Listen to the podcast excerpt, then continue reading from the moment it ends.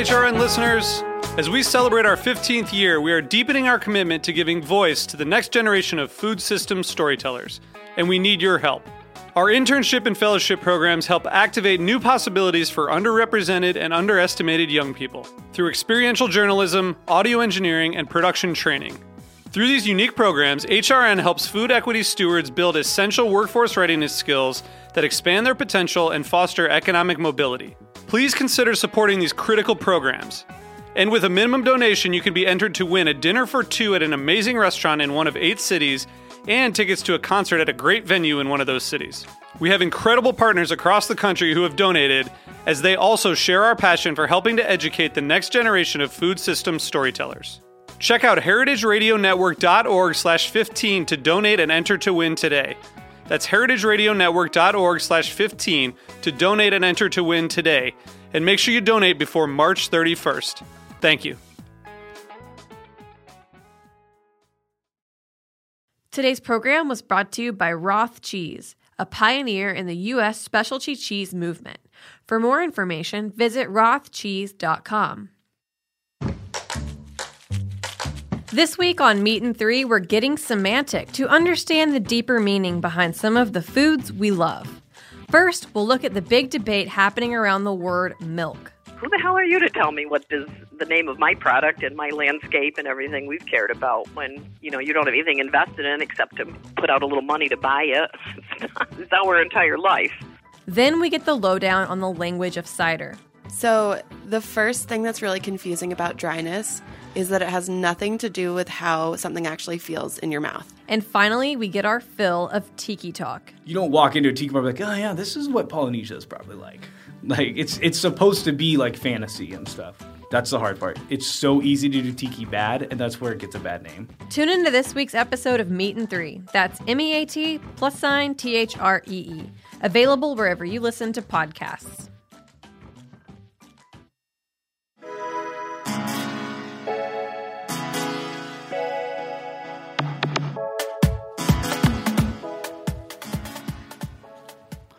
Welcome to The Line. I'm your host, Eli Sussman. By some historical accounts, sushi was being served at restaurants in the United States in the early nineteen hundreds, with the first sushi restaurant opening in the U S in nineteen oh six in Los Angeles. But anti-Japanese sentiments and restrictions on immigration led to a sharp decline in the acceptance of Japanese culture and cuisine in America. It wasn't until nearly sixty years later when in nineteen sixty-six in Los Angeles, a Japanese businessman named Noritoshi Kanai opened a nigiri sushi bar inside a Japanese restaurant called Kawafuku in L A's Little Tokyo when sushi began to make a strong comeback. Later on in the nineteen seventies, Ken Sousa of Kinjo in Los Angeles invented the California roll, and by the eighties and nineties, sushi restaurants could again be found in much of America, with over four thousand sushi restaurants now open in the United States. But the vast majority of those sushi restaurants of the seventies, eighties, and nineties, and still today, are a la carte, where you can mostly order hand rolls, and it's fairly inexpensive. But sushi has also generated millions of food-obsessed fans on the higher price point end of the dining spectrum, people that are searching for new chef counter experiences, which can be called omakase or kaiseki, that can cost well over one hundred dollars or two hundred dollars per person. Today we'll be talking with Chef Nick Kim. He's a partner and the co-chef of Shuko in the East Village, and they only serve omakase and kaiseki menus. Shuko, which Chef Kim operates with his partner and co-chef Jimmy Lau, received three stars and was a critic's pick from Pete Wells in the New York Times. Both men are alums of Masa, and they worked together at Neta prior to opening an incarnation of Shuko in the Hamptons and then opening their brick-and-mortar location. Chef, thanks for being here. Thanks for having me. So on this program, we always start way at the beginning. We start uh, in the childhood. Uh, I want to talk about Los Angeles. Uh, you were uh, born there? Yes, and raised. And uh, your parents are first generation. They came over from Korea? Yes. And so where did you live in L A, and what was the experience like having um, first generation parents and you being a first generation American-born kid? Um. Grew up in San Fernando Valley, but raised in Los Angeles over the hill. Um, growing up was pretty unique because our neighborhoods was just multicultural. Um, it wasn't predominantly Korean. It was just like similar to New York, just all, all walks of life. It was a great way to grow up, for sure.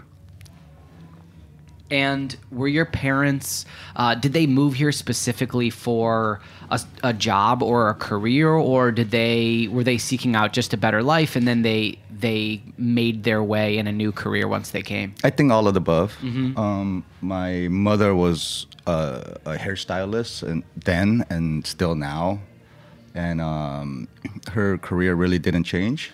Uh, my father's a businessman. He exports and imports products.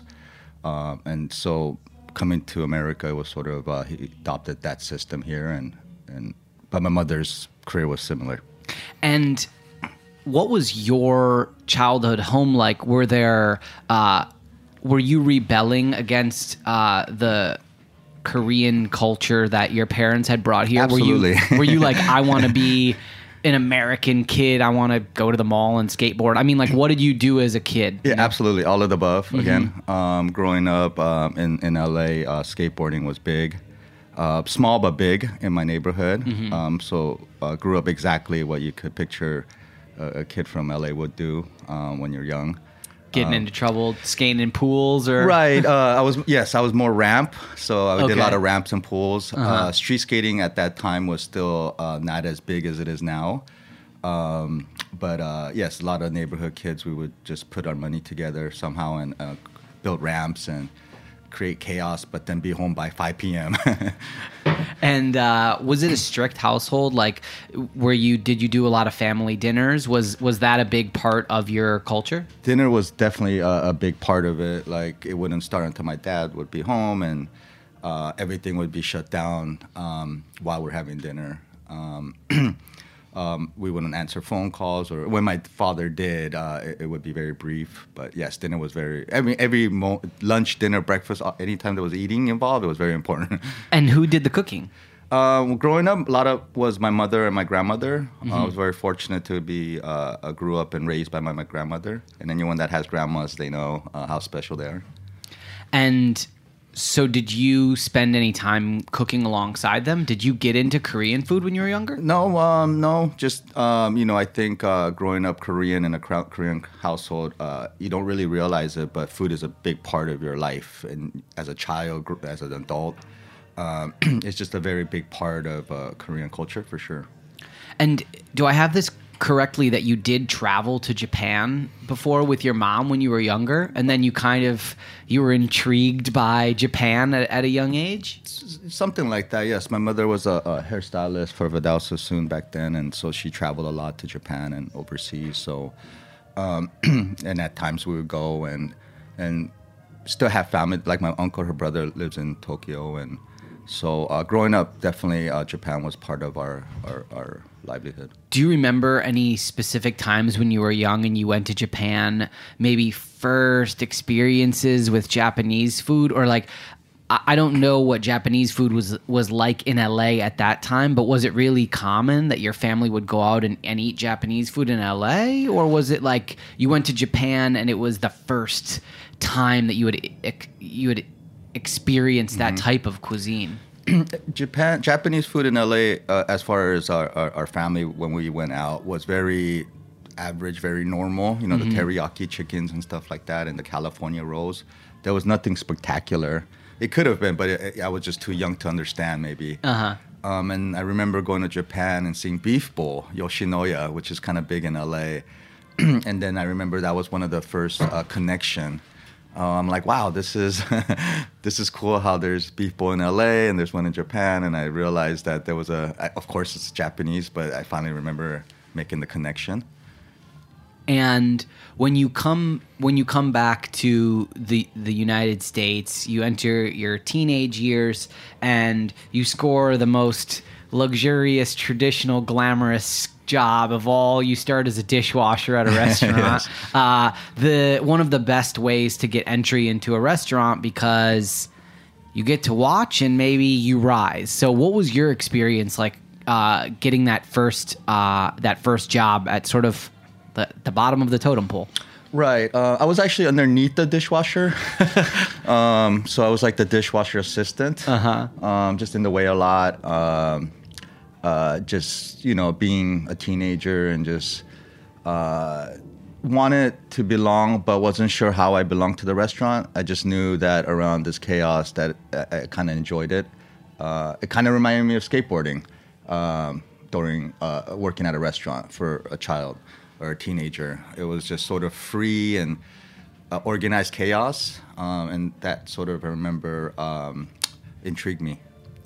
And, you know, it's kind of like a big jump to have a, a teenage job that it looks interesting, it's intriguing, to really make the next jump, which is that you decided to go to culinary school. And what interests me a lot about the point in um, in chefs' lives is when, at a very young age, you make a decision to do something very concretely about it. Some people fall backwards in it, mm-hmm. but making the decision to go to culinary school is really diving all the way in. Um, first, how did you come to that decision? And second, what did your family feel about what maybe at that time wasn't uh, wasn't a super traditional job career choice? Um, yeah, uh, um, I think especially uh, being Korean and raised in a Korean household, uh, I remember mentioning to my dad, he wasn't. He was actually confused. He was like, uh, "I don't understand," and. Um, My mother was a little bit, because she's sort of an artist, she kind of understood where I was coming from. And and it wasn't about just the restaurant. She just wanted me to just try things and, and, and just sort of seek things out. So uh, I, I know she, she sort of supported me. My father was a little bit different. Was there, so there was, there was sort of a, a bit of a pressure to maybe go to a traditional four-year college and get a degree maybe? Absolutely. Um, I, I went to college uh, for freshman semester, and I remember um, just not really focusing in school but really thinking about work. And I remember uh, thinking, like, why am I, like, not focusing at, at school, which I paid for, versus, like, Uh, washing dishes, you know, and putting the plates away. Um, and I remember I wanted to tap into that thought. Why am I so torn?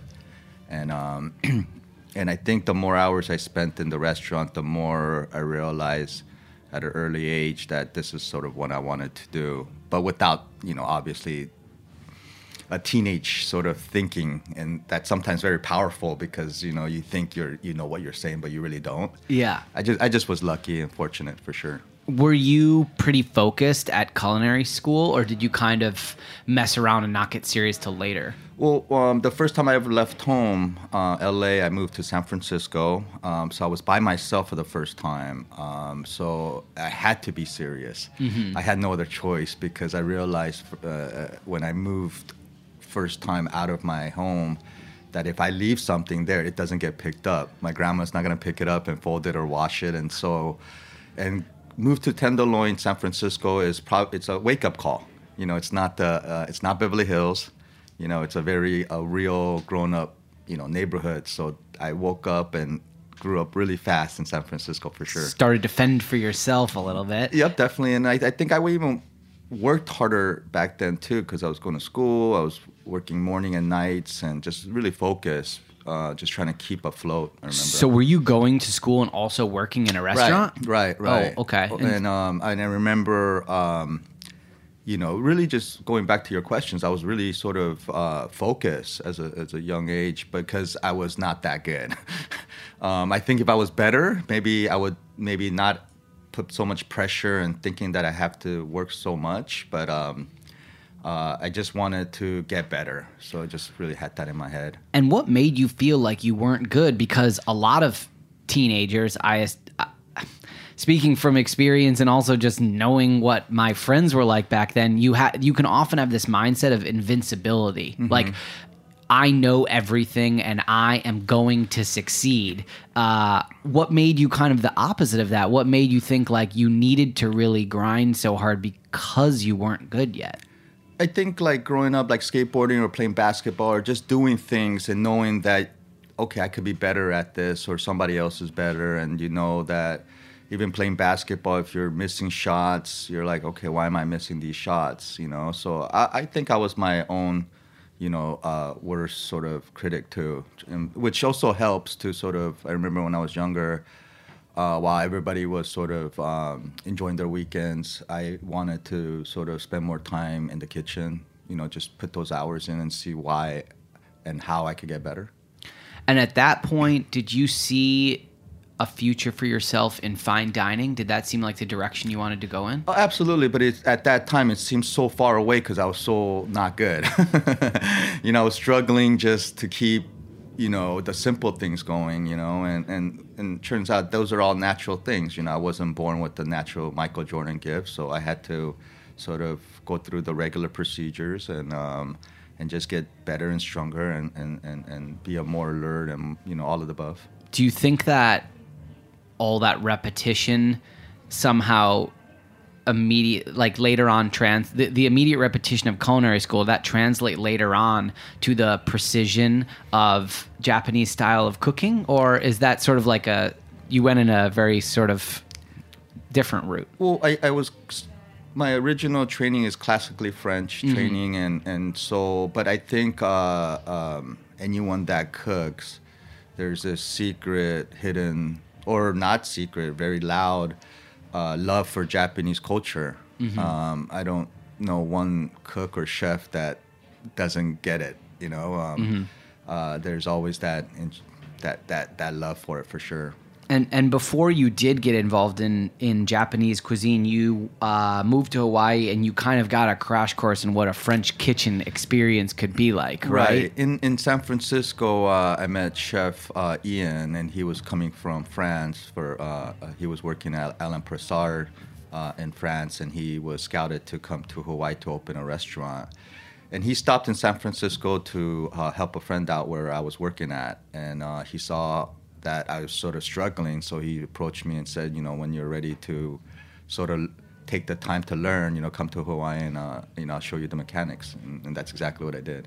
And so how much time did you spend there? And and was that a true French-style kitchen? Like, was it the intensity that, that we expect Absolutely. From that? Yeah, because uh, uh, Chef Yang came, and he came with uh, uh, a brigade to uh, French chefs from France, so me and like one server were the only non-French person in the restaurant, um, which was pretty cool and pretty like exciting because it just sped up the the knowledge and exposure and and um, the intensity for sure. And that was your really kind of first true cooking Absolutely. Job out, right, of, out right. of culinary school. Yes, because they were like, this, you turn the knob to the right and the fire will come. you know, this thing is called a sheet pan. you know, there was all these lingos and things that you did in a restaurant, which I was trying to mimic in San Francisco, just per playing, like role playing, just pretending, mm-hmm. but I was really trying to. But in Hawaii, it was like the real thing, and I was trying to put that in place.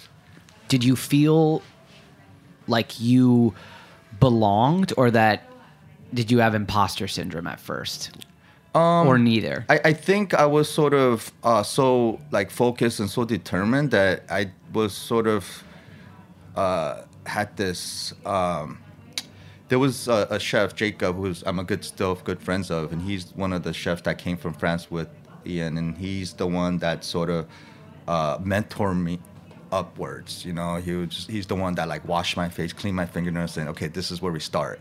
And he uh, sort of, you know, gave me uh, huge verbal lessons, you know, uh, romantic lessons, cooking lessons, and I didn't even know that was all happening because it was just considered work.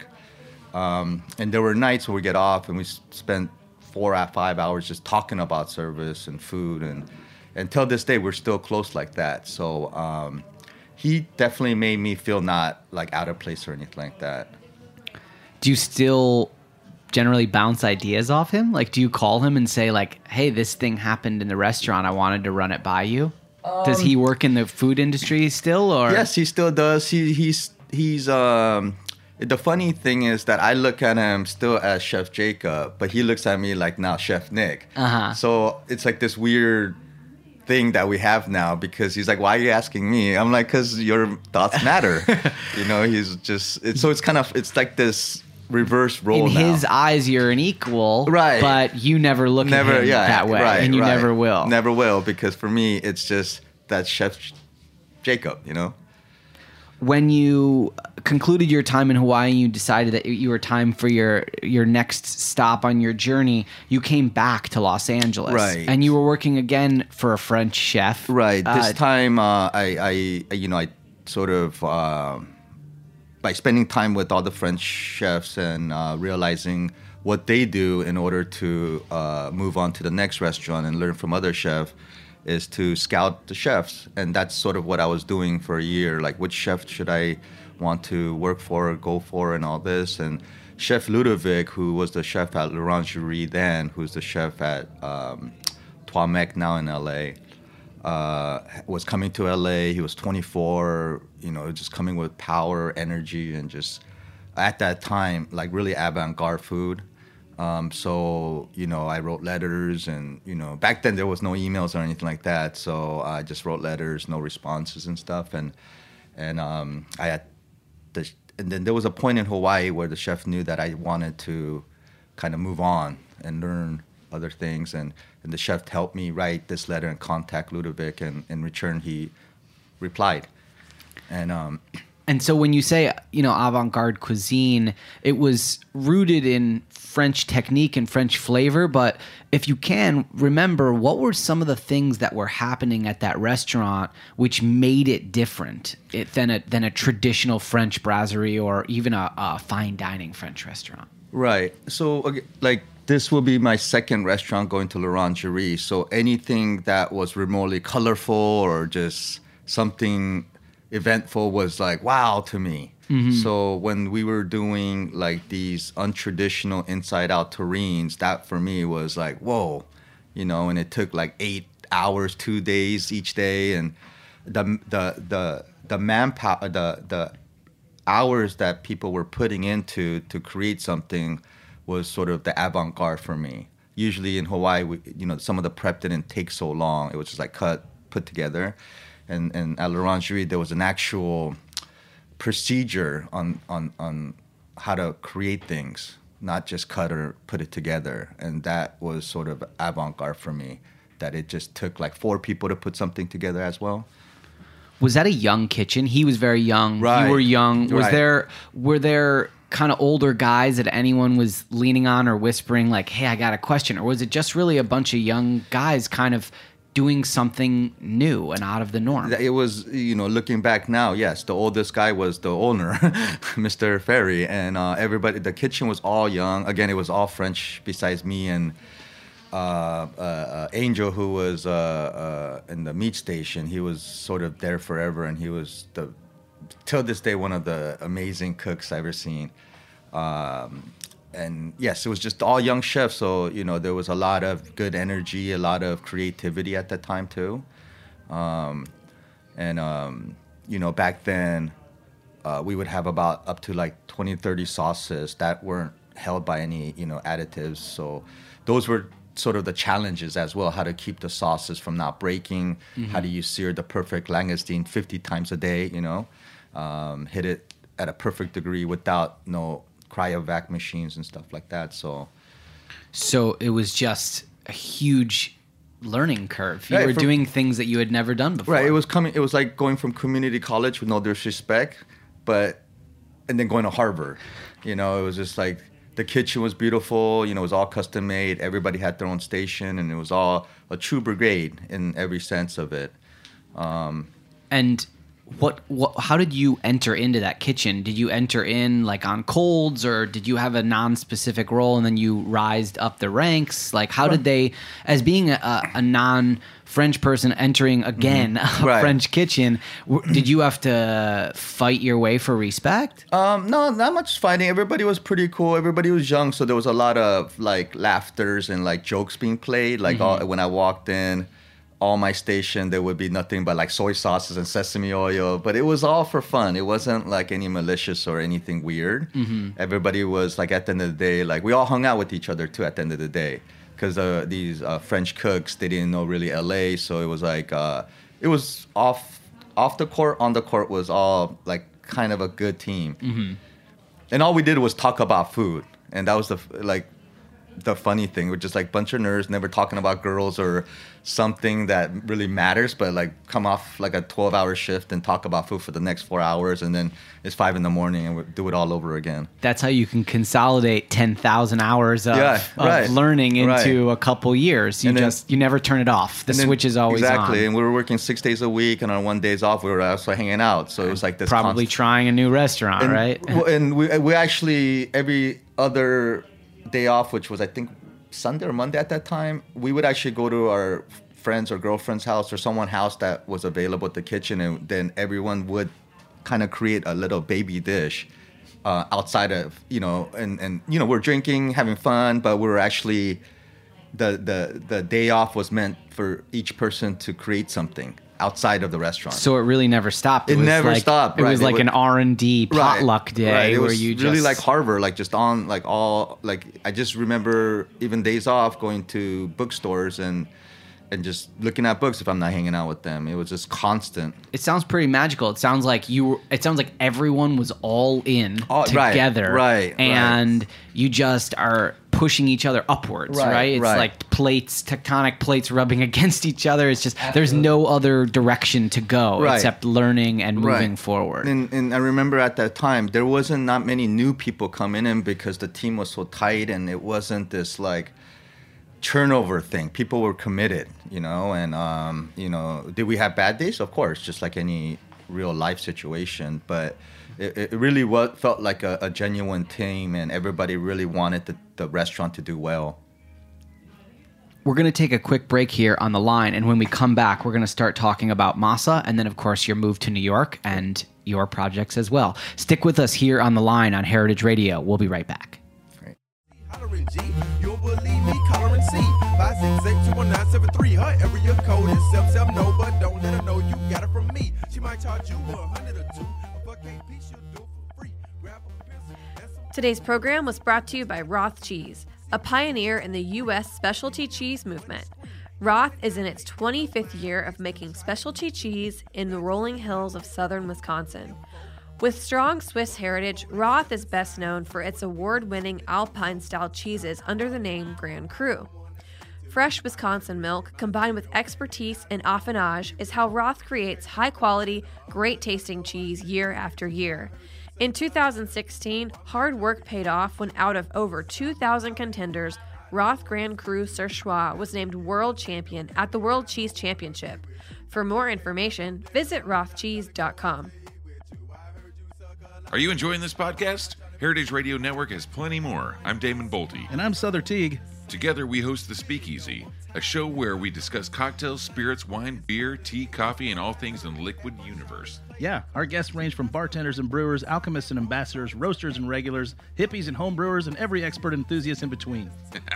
Browse episodes of The Speakeasy wherever you listen to podcasts and on heritage radio network dot org. If I was, I don't remember, so what if I'm wrong, sue me. That's your girlfriend, yeah, she know about me. I keep it on the low so you don't know about me. As a matter of fact... Welcome back to The Line. I'm your host, Eli Sussman. Today on the show, I'm joined by Chef Nick Kim. He is one of the partners in Shuko, which is located in Manhattan. And before the break, we were talking a lot about Los Angeles and you coming up in the food world. Uh, something dramatic happened when you read about um, Masa, and you just, what clicked in you that you said, I want to be involved in that? Right. Um, so... Going back to L A again, L'Orangerie, uh, there was this myth about this Japanese man having a small little restaurant uh, and he's charging five hundred dollars serving blowfish and just like, uh, if anyone's cooking at that time, early or late nineties, about two thousand, it, it, we didn't hang out with, you know, wealthy people. So we were sort of disconnected to this urban legend. Mm-hmm. And, um, and fast forward, uh, Chef Ludovic, eventually, when I left uh, L'Orangerie, he had sent me to France to continue my training and, and, and getting some more exposure. And while in France, uh, my uh, ex-girlfriend at that time would save me L A Times uh, restaurant reviews and save like a month of it and send it all out. And then one of the uh, deliveries had Masa in it. And he actually was an article like for the first time ever. He was real. He was real. We knew he was real, but we were like, God, is this like not real? Because like nobody we know knows, but obviously we don't hang out with wealthy people. Yeah. So, and he was reviewed, got the, you know, the highest stars and all this. And I'm like, wow, this guy does exist, you know? And I did this classic thing again and, and, and thought about what I want to do. And, and and and throughout these years, I'm like, why is this Japanese thing all in our heads, you know? When we're talking with cooks, we're all pretending to, like, we're just teriyaki sauce and, you know, like just the amateur Japanese ingredients. But nonetheless, this Japanese love affair was always around. And when I finally read that article, did the classic thing, wrote the letter, no response. And then, you know, after a couple months later, I was like, you know what? I'm going to just leave and come back to L A and, and, and, and just knock on this man's door. And what do you think that it is about Japanese cuisine that makes it really respected as a true art form? Um, because I think going exactly what you're saying, it, it is art. In sort of Japanese uh, food culture, um, you know, uh, it's sort of, yes, it's to consume, to live, but as a cook, when you create, it's really an art. I'm, well, a lot of times when I'm cutting, I'm not cutting to produce quantities of, of, of sales or for customers. It's really like cutting for a purpose of how do I cut this the best way, even though I cut it a billion times. Like every cut, every time I'm making sushi or every time I'm assembling something, it's like per plate, per sushi, per item. And and for me, those are like very art, comes from an artistic point of view. Sometimes it feels almost from the from the outside perspective, it can feel almost like a show. It's less about right. eating and it's more about a performance, and th- the technique almost leads flavor. Right. No, absolutely. Because, you know, you and I could have the same tuna and I could just cut it all crazy and you cut it all beautiful. And my tuna is not going to be as tasty as yours. Mm-hmm. Um, and, and so you're intrigued by what's happening at Masa. You go and knock on the door.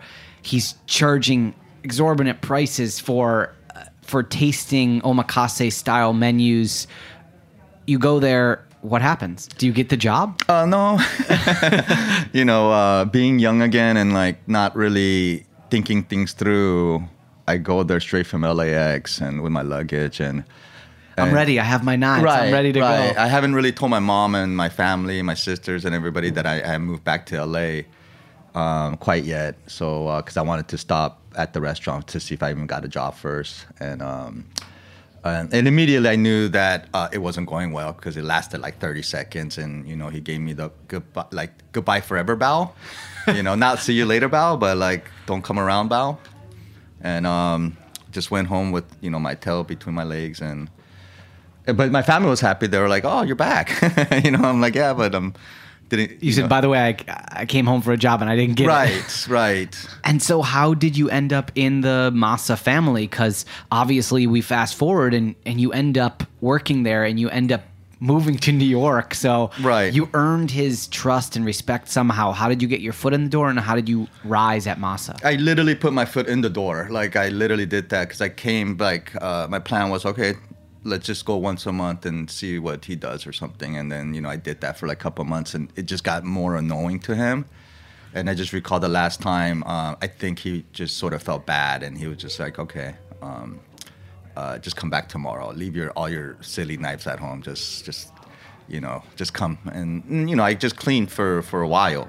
And now I'm the best cleaner ever uh, of anything because that's what I did, you know. Um, And and for me, that was like silly in the beginning, but it made so much sense at the end of the day. When I when I got when I start to get it, I'm like, oh wow, okay, that's why he had me clean and sanding things, and you know, because uh, uh, the whole time it's like I just want to get down, I want to cut something or do something, and he was just like, no, because there's so much more to it than that, right? right? He put me in a real like sort of apprentice, you know. He's like, you really want to do this, okay? And then so he started me from the bottom, which you know I, I was happy to do, but you know I saw the other guys, and the other guys meaning one other guy. There was only like four staff, yeah, doing things, and I'm like, ah, like I just want to, you know, just jump in there too, but he just would be like, get the plate, wash the dishes, put it away, and like things like that. And all it started to click, you know, like a year later while like eating or showering, I'm like, oh, that's why he had me do that, because it all just started to make sense. There's all, there's more to mise en place than just what goes in the nine pan. Absolutely. Right? It's, right. It's, it starts way before that, and right. it ends way after right. that. Uh, and even though the focus is obviously what goes on the plate, because that's what goes to the diner, mm-hmm. there's a hundred other things that are at play there. Right. Because Masa's like, when he thinks about like just not like about the food, he's also thinking about the ceramics. So when he had me put pull out ceramics and put it back, he was actually showing me like why he's using those particular ceramic for this particular time for this particular person, but without saying it. So once we hit a season, I saw the same guest, I would pull the same ceramic. So it started to like kick in, like, oh, he's like, oh, okay. It only took a year, but okay, here we are. And you you end up getting to touch some fish at Masa. Right. And then uh, you spend time there. And what year did you end up moving to New York? Um, we moved to New York around, well, the first visit was around two thousand two, because mm-hmm. he was like, we're moving to New York, go see New York, see if you like it. You know, like, I know I'm asking you, but you don't really have a choice. For me, it was like the most exciting thing. You know, I'm like, sure, you know, I'm totally. Uh, and, and, and the reason why I even got to touch the fish, because he's like, we're moving to New York. I need you to start doing things, not just pulling plates and cleaning the sink a hundred times. And a lot of important things happen at Masa in New York. First, you meet who becomes your partner, yes, right? And right, also, exactly. Masa just becomes a massively dominant force in the New York food scene. And then internationally speaking, it garners accolades that I assume bring in people, like you said, like you didn't have contact with those people when you were younger. Now, the only people you're seeing come into Masa are like millionaires that travel around the world and, and seek out these dining experiences. Like, once you get three Michelin stars, what changes? Um, I think at Masa, what the what I noticed is that not much really changed. His intensity, his focus was always just sort of even keel. Like, it was always at, if it's one through ten, it was always at twenty. Mm-hmm. You know, whether we did two covers or we had zero star. Actually, a lot of the accolades, it wasn't really hung up with no disrespect. It just wasn't exposed. You know, not like, no disrespect to other restaurants. That's just what he did. He didn't. He knew it. He internalized it. And then he just kept doing what he was doing. I, I think it was more about like he just really was in tune with just the food and the guests. He just wanted to get the best product, do the best thing he could do for the best, you know, for his guest. It wasn't really about anything much. And and sometimes he has to charge a certain way because in order to produce, get those certain products and be able to put in a certain ceramic and X Y Z, it's not cheap. Mm-hmm. I want to talk about your partnership with Jimmy. You guys meet at Masa. Obviously, you've had a, a great deal of success together, and you've spent a long time um, in, in business together and working together. One of the hardest things about being in the restaurant business is finding good people and creating a working relationship, uh, a friend relationship. Oh, we work on the line together. We go out and get drinks. You, you can have like a million of those. Um, I'm curious, how do you complement each other? And how did you know that Jimmy would be a good partner? I would be a liar if I said I knew. You mm-hmm. know, I think we both just sort of gravitated to each other with, you know, sort of uh, food being, you know, the catalyst for sure. Uh, the food sort of was the, just like all my friends really, the food is really the the bond. uh-huh. And uh, his theory, his thoughts were very similar to mine. And when we didn't agree, it still was okay. Um, so that's when you know, um, or at least I knew that that meant maybe we should pursue this. And so when you decide that you really want to open up your own place, you both have worked for other people. How does Shuko come to be?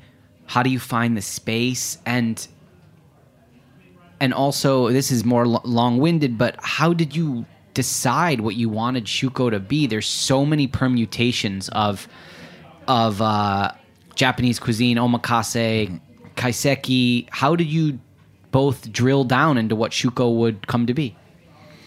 I think Shuko sort of was a very interesting personal sort of uh, project. Um, you know, at Shuko, we play a certain type of music, um, a little bit, uh, the volume's a little bit higher than normal. um, and that's sort of just a reflection of growing up in Los Angeles. I think in Los Angeles, music is just around us all the time. And so uh, my sort of wanting when I had a restaurant was to um, have that sort of, uh, I guess, feel.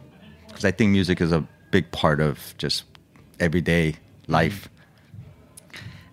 And so when you were working together to kind of define what the restaurant would serve and how it would serve, uh, were there like hours and hours of discussion about we're going to be... we're going to serve the food in this way, we're going to be traditional, we're going to be non-traditional, like sourcing all these things that might differentiate Shuko from, say, Masa or another omakase experience? Right, absolutely. Um, I think uh, shout out to Adam Block. He was, uh, you know, Adam and I spent many, many, many hours. He was the opening chef for us. And he also worked at uh, Masa as well. So for, you know, when uh, the opportunity came, we sort of uh, uh, saw eye to eye on what we thought would work here. Um, you know, uh, just looking at the menu now, like even the apple pie, apple pie ice cream, you know, uh, it's a it's a very personal menu. It's a very personal restaurant, meaning... The, be right before Shuko, my little nephew was uh, in New York, and and and uh, we spent a lot of time, or he spent a lot of time eating apple pi- apple pies. And so when he left, I was a little bummed, and it was sort of uh, uh, um, I wanted to do something that maybe reflected our, our summer, and you know uh, my nephew, and and then I approached Adam. I'm like, let's do an apple pie, but like do it in a way it keeps we're not messing with the traditional apple pie. Um, you know, um, and and Adam totally got it. The hard part was to make the perfect pie. That was that took months for sure. And it's definitely not something that you would think would cap off a meal. Absolutely, like at, I, at, at an omakase. Right. Restaurant. Well, no one. I think ninety-nine point nine percent nobody got it besides Adam. Yeah, everybody, Jimmy, everybody was like, I don't know what you're saying. You know, uh, everybody was worried. You know, um, and so was I, but I'm just like, you know what, just, I think this might work. And I did call Jacob about the apple pie too, and he thought it was a good idea. I, I want to talk about the business side of things, because when it comes down to it, we talked about art earlier. It's a business. It has to produce money to stay open, unless it's just a vanity project. Right. But uh, people have... Uh, the thought that at such a high price point, uh, you must be making like huge margins. Mm. But um, there's something about cost of goods and dealing with seafood. And also you referenced like ceramics and how everything has a specific piece that goes with it. So can you talk a little bit about sourcing of your products, and just in the New York competitive restaurant world, uh, how do you operate a very small seat restaurant and, and make it work from a business perspective? Right. Uh, it's very challenging to have a small, um, literally a small restaurant, because, you know, um, just day to day, the operation, because literally the space is so small that it's sometimes we're working on top of each other. So we're actually very creative on how to maneuver around each other. Um, And, um, you know, we have tons of staff at all times um, in order to produce what we want Shuko to be. Um, I think it looks a lot more intense, because usually uh, restaurants don't have an open kitchen and you don't really see all the staff because they're, you know, behind a wall. But at Shuko, everything, the only walls are really the walls that's holding up the, the restaurant and walls downstairs. Otherwise, it's all open. Um, we have one door that opens from the outside inside, but otherwise there's really no more doors. Um, so you actually see a lot of activity, and I think that's the cool part of it, about it. It might be a little intense to a lot of people. How many people do you have working on sh- at Shuko? Like thirty, and uh, and a twenty-seat restaurant. At a twenty-seat restaurant, and um, but it takes an army sometimes to just produce, to get ready for service, and then another whole army to do service. Um, and so on a typical service, how many people are on the line visible to customers? At the sushi side of it, the bar, uh, the sushi bar, we have up to like five or six, but our bar beverage program is back there too. So then you have like two, a som and a beverage. And then we have about three servers at all times, and then like three or four guys in the kitchen, whole, you know, so there's, and the whole different team downstairs. Prepping. Prepping and just doing other things, yes. So it's, uh, my my next question was going to be, do you find it grueling to own your own restaurant? Uh, and and do you have a, a system? And as a as a small business owner myself, I find that the amount of day-to-day things that pop up that I did not expect can often interfere with what you're hoping your plans were for that day. Do you and Jimmy feel like you have a great system now? You've been open for mm-hmm. several years. Do things still catch you off guard, or, or do you have sort of a, a, an even smooth flow now that you've been open for several years? I think we have a really good system. I wouldn't say great. We always, we're always striving for great.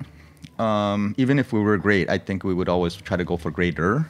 Um, I think we have a good system, and when there are curveballs, we have a, a team that can sort of adapt to any changes. But as you know, there's like thirty curveballs and a knuckleball that comes at you a day, mm-hmm. you know, and the days that you don't really have anything coming, you're like, wait, what happened today?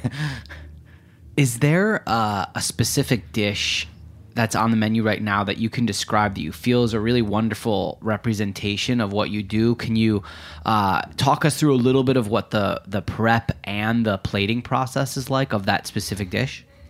Um, yeah, definitely. We're we're in sing- spring right now. Um, so right now we're just sort of... Um, I just got back from Japan. I spent a, a month in Japan in Kyushu Island. So I came back just sort of in love with this area of, of Japan. And so um, we have a fish purveyor out there as well in, in Kyushu Island, Fukuoka. So we're creating this one dish right now with uh, pretty much ninety-nine point nine percent coming from that area, uh, besides the king crab. It's a king crab dish, but everything in it is, even all the way from the sauces, is from Kyushu Island. And um, that I'm very excited about, because um, while I was there, I was trying to like think about this dish that I wanted to come back with, but representing my my my month there, mm-hmm. and um, and this is sort of coming together right now. And so, what are the components of it? Um, there's uh, wakame, which is fresh seaweed. Um, it's alive. It's pulled out of the water from the ocean, and so it's like a, a real live thing. It's breathing. It's alive, and uh, it's from Kyushu Island as well. Um, Umipudo, which is uh, sea grapes, also coming from Kyushu Island. And then um, we have the aka uni that goes with it as well. Um, and that's also from Kyushu Island. Um, and uh, what else am I missing right there? I know. Um, and then uh, there's and then udo, which is also from Kyushu Island, um, which is like a vegetable. And so obviously that comes as part of a sequential... Uh, a meal of several dishes. The omakase that you have right now, does it, are there great variations from day to day in how many items are part of it? Or um, I guess how many plates hit the counter in a traditional omakase when people go to Shuko? For the, we have two menus. The one kaiseki, is, which is a combination of uh, non, not sushi and sushi. And the omakase is like one sort of uh, tsunomono dish, which is like a Right now, it's a, a, a trout with uh, a ponzu dish, um, and then goes into the sushi. And the kaiseki is a combination of cooked, raw, and meat, tempuras, and then sushi. Is there something that you have not achieved yet at Shuko that you think about all the time? Maybe, maybe it's an accolade. Maybe it's a... something small, like there's a dish that you want to play around with that you haven't been able to get to. Um, curious, because you've been open for several years now, what is something that you are aspiring to do with Shuko? I think the accolades are great, um, and, and, and, and I think they're an honor, and, and, and um, feel really proud of it. Um, but I know that I don't wake up in the morning or go to sleep thinking about it. I do really think about like the structure of the restaurant and the staff and the team and how we could do things better, how to, how we can do things better for them, how could they could do better for us, and just like a team, how to always make the, the team be better, and how do we create a better environment, how do we have everybody just become more of a team. I, I find myself thinking more of that a lot, and also about dishes, but I spend a lot of time thinking how do we make these people better, how do we move these things up. For, from a team perspective, you have thirty people on staff, and one of the best ways to help retain talent is to grow it. And right.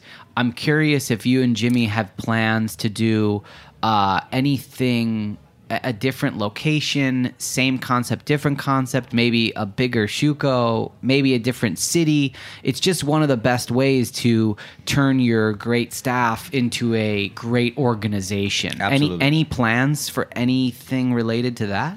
Sure, it's, it's always in the in the pipeline. Um, mm-hmm. You know, uh, always looking for that next great space. You know, it's like trying to find that next great song. Um, you know, uh, in the near future, we're doing, in the summertime, we do a, a pop-up all summer long in the Hamptons. Um, and, you know, uh, some of the team members goes out there as well. Uh, but yeah, we're always sort of looking for the next great spot. As you wake up every single day and you're thinking about all these different things, and, and you're a business owner and you're balancing your time uh, with Jimmy, what is a, what's a typical week look like for you, if there is one? Do you do you try to head into the restaurant four, five, six days a week? Like, how do you how do you organize your time as the as a partner in the restaurant? We're we're we're there five days a weweek, mm-hmm. you know. Um, We're open seven days, and, and you know, we do the traditional five days working, two days off. Um, we still work the service. Uh, we're very still in it. Um, uh, just going back to the team members, we're definitely trying to recognize the people that are doing really well. And, and, and so when that happens, we sort of try to put it more on them to kind of grow, so that it doesn't always, the sun's not always shining on us. You know, let the sun shine on them a little bit, you know. Uh, and that's also sushi and kitchen, you know, even servers or prep guys, any any any staff member, any team member that is doing well, we definitely want to recognize that and, and put the shine on it for sure. My last question is basically about, speci- specifically about uh, competition and the New York City dining landscape, which is there are so many choices for people. Uh, why do you think Shuko um, is special, and how do you make it a truly unique experience for a diner when they come in? Um, all, the restaurants in New York, uh, first, I'm a fan. Uh, I'm a big sort of fan of all the restaurants in New York. I love my city. I love all the restaurants here. I wish I just had more time to go to all of them, because, you know, I think New York is such a great city and we produce such great restaurants. Um, uh, Why Shuko? Why Shuko? So, but I think, I think Shuko is sort of unique because it's, again, going back to the personal thing, you know, when like my family came, they were not surprised. They were like, you're not fooling nobody. And I was just kind of asking them, why would you say that? Because they were like, this is what you do in your bedroom when growing up. You know, just play the music, turn the lights down low, and act like you're doing something, you know? So, you know, like good friends of mine, cousins or whatever, when they come in, they're like, wait a minute, you know, and some things taste like my grandma's, you know, not intentionally, but I think subconsciously sometimes you do things like that, you know. And there's a lot of overtone for Jimmy too, you know, it's just not me, but there's things that comes from Jimmy's, you know, inner self as well, and thoughts, and um, but a lot of it is like, even Richard Block, the designer, kind of helped me pull things out of my own thoughts, you know, which I think good designers do. To let everyone know where they can uh, go see you at, at Shuko. Tell everyone the address and the website, please, so that they can come and s- experience uh, your and Jimmy's mind as as you do every uh, every single night in the East Village. It's uh, the restaurant is Shuko Restaurant, forty-seven East twelfth Street. It's right below Union Square on uh, the zip code's one zero zero three. And the website is shuko n y c dot com. Chef, thanks so much for being here, telling us about your story and uh, your travels and your background in French cuisine, and of course, opening your own restaurant in New York with your partner. Thanks everyone for listening. Uh, we're taking a little bit of an H R N break, but we'll be back with new episodes soon. I've got plenty of new guests coming at you on the line, and you can of course go to heritage radio network dot org to find all of the eighty episodes of this show and of course the other programs that we've got on Heritage Radio Network. Thanks for listening, and we'll see you in a couple weeks.